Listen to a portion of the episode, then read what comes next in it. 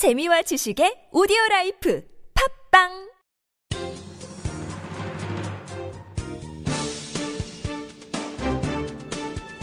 일간 사설 4월 14일 화요일 경향신문 사설.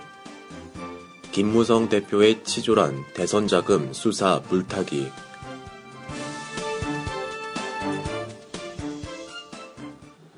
성완종 리스트 파문이 2012년 박근혜 캠프의 대선 자금 문제로 확장되자 새누리당 김무성 대표는 어제 여야가 함께 2012년 대통령 선거 자금 수사를 받아야 한다고 밝혔다. 대선 당시 박근혜 후보 캠프의 총괄 선거대책본부장을 맡았던 김 대표는 대선 자금 수사에 응하겠다며 대선 자금 조사하려면 야당도 함께 해야 한다고 주장했다. 성완종 리스트가 불법 대선 자금 의혹으로 번지자 이를 차단하기 위해 야당을 끌어들이는 전형적인 물타기 수법이다.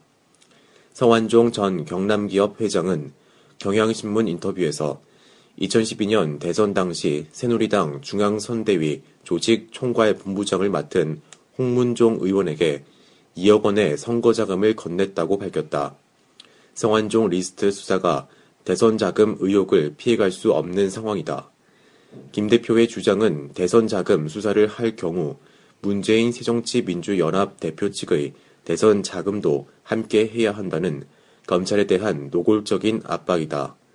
검찰에 외압이 없도록 새누리당이 앞장서 책임지겠다던 다짐은 어디다 팽개친 것인가. 야당 대선 자금도 조사해야 한다는 주장이 타당성을 지니려면 구체적 근거나 혐의가 있어야 한다. 성 전 회장의 인터뷰나 메모지에는 야당의 야자도 나오지 않는다. 물론 성완종 리스트 수사 과정에서 야당과 관련한 증거나 증언이 나오면 그때 가서 조사하면 될 일이다.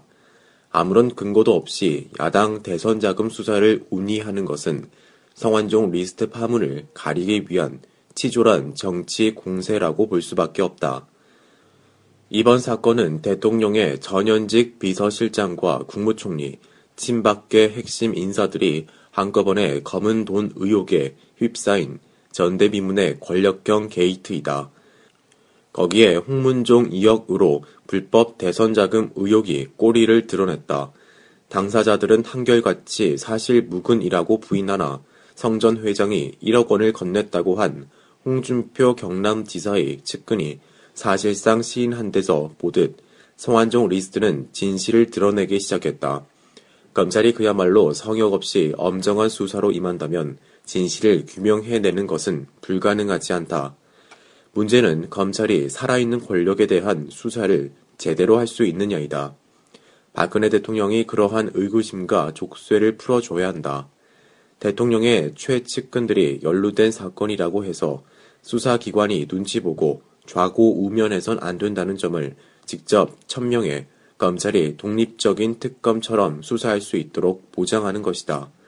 그런 판국에 여당 대표가 야당의 대선 자금 수사를 거론하며 압박을 가하는 것은 엄정해야 할 검찰 수사에 발목을 비트는 일이다.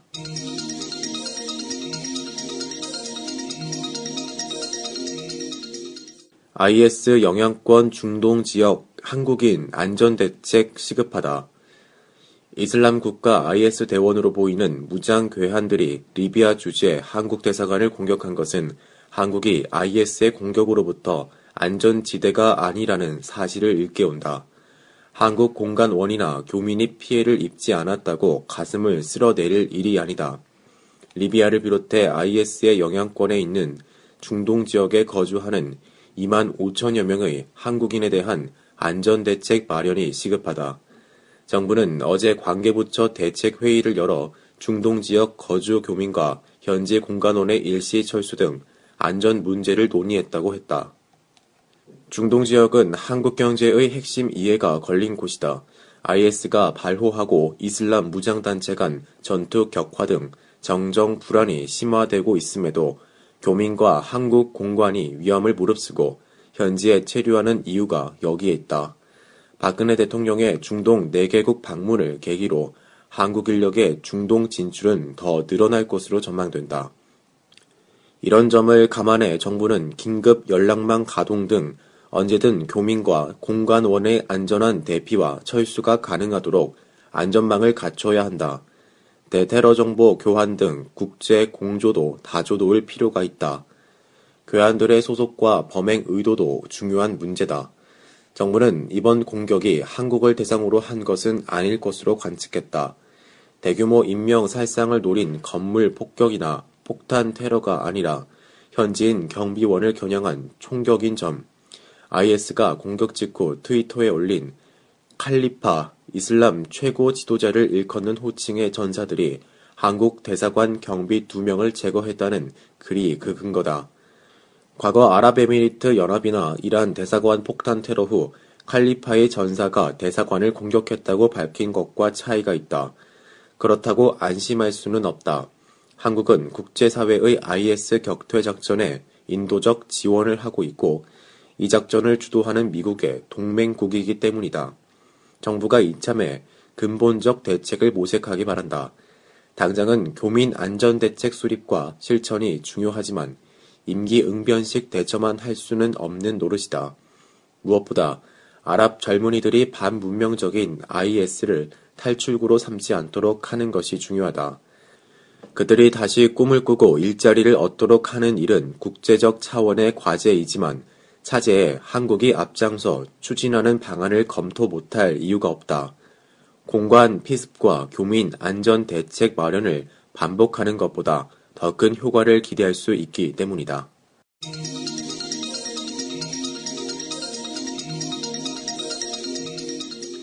노동개혁 이전에 노동계와 소통 방식 개혁해야 전국 민주노동조합 총연맹이 정부가 주도하는 노동시장 구조 개선 등에 반대해 총파업에 돌입할 것이라고 한다. 민주노총은 어제 기자회견을 열어 지난달 21일부터 이달 8일까지 실시한 총파업 투표가 84.35%의 압도적 찬성으로 가결돼 오는 24일부터 총파업을 전개할 방침이라고 밝혔다. 한국노동조합 총연맹도 오는 16일 3천여 명이 모이는 전국 단위 노조 대표자 회의에서 노사정 대타협 결렬을 보고하고 민주노총과 연대하는 방안을 논의키로 했다고 한다. 노동계의 양대 축인 민주노총과 한국노총이 연대해 정부와 정면 충돌하는 양상이다. 노동계의 연대 투쟁은 이미 예상됐던 바이고 그 주된 원인 제공자가 정부임은 두말할 나위가 없다. 민주노총은 총파업의 핵심 의제로 노동시장 구조 계약 저지, 공무원 연금 계약 중단, 최저임금 1만원으로 인상 등을 내세우고 있다. 결국 정부 정책과 관련된 것으로 하나같이 노동계와 접점을 찾기가 쉽지 않은 대형 현안이다. 정부는 지난 6개월 동안 노사정위원회를 통해 노동계와의 대화에 공을 들여왔다고 하지만 결과적으로 대타협에 실패했다. 대화의 방식과 내용에 문제가 있었기 때문이다. 애초 민주노총을 참여시키지 못한 것이나 한국노총이 제시한 5대 수용 불가 사항을 거부해 파국으로 몰고 간 것이 그런 예다. 한국노총이 노사정 대타협 결렬을 선언하자 정부가 기다렸다는 듯이 독자적으로 노동시장 구조 개선을 추진하겠다고 한 것도 같은 맥락이다. 대화하려는 자세가 부족하기는 재계도 마찬가지다. 한국경영자 총협회는 어제 민주노총의 총파업을 목적상, 절차상 불법 파업으로 규정했다. 민주노총이 파업의 명분으로 내건 사안들은 정보 정책과 법 개정 사항으로 파업의 대상이 될 수 없고 산하 노조들이 노동위원회 조정 절차를 거치지 않는 등 파업 절차에도 문제가 있다는 것이다. 정부가 원칙적이고 엄정한 법 집행을 해야 한다는 게 경총의 주장이다.